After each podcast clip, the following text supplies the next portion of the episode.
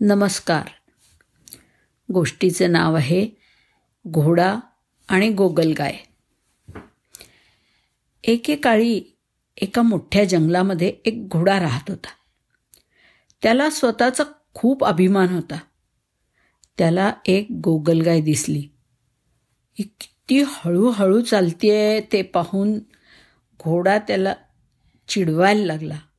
आहो गोगलगाई बाई आपण एक पळायची शर्यत घेऊया का? घोड्यांनी विचारलं. गोगलगाईला घोड्याचा खूप राग आला. ठीक आहे चल तू म्हणतोस तेच करूया. आपण रविवारी शर्यत करूया गोगलगाय म्हणाली. मग गोगलगाय घरी गेली आणि या विषयावरती चर्चा करण्यासाठी सर्व गोगलगाईंना बोलवलं. तिने सगळ्यांना या शर्यतीबद्दल सांगितलं. त्यांनी घोड्याला मागे टाकण्याची योजना आखली. सर्व गोगलगाई एकसारख्या दिसत असल्याने त्यांनी त्यांच्या बुद्धिमत्तेने घोड्याला गोंधळात टाकायचं ठरवलं. रविवार आला आणि त्या सगळ्या घरून लवकर निघाल्या.